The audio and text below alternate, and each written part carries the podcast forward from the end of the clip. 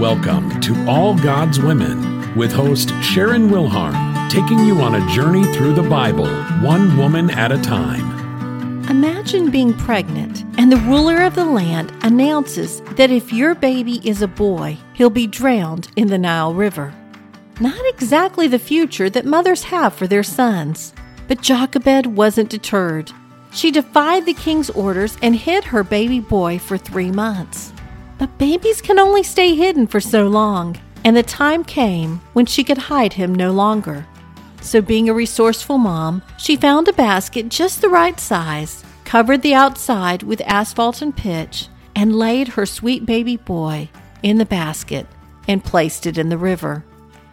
In a most unusual family situation, Moses' birth mom was paid by his adopted mom to nurse him and take care of him during the early years of his life. When the time came for him to be weaned, Jochebed took Moses to the palace where he was to remain for the rest of his growing up years and early adulthood. I'm sure that in Jochebed's plans for her son's life, she never imagined co parenting with an Egyptian princess. But God knew that Moses needed more than just one Hebrew mom. He needed the influence of both women in order to fulfill the mighty task God had in store for him. How often do we think we know what our children need, when in reality we have no clue?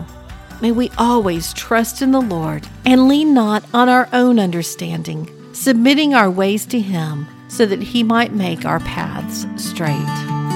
This has been All God's Women with Sharon Wilharm. Visit allgodswomen.com to further your study of Bible women. If you enjoy listening to All God's Women podcast and radio show, you're going to love my brand new Women of Prayer Bible study. Get to know the character of God by studying the prayers of women in the Bible. Grab your copy today, available in paperback and Kindle.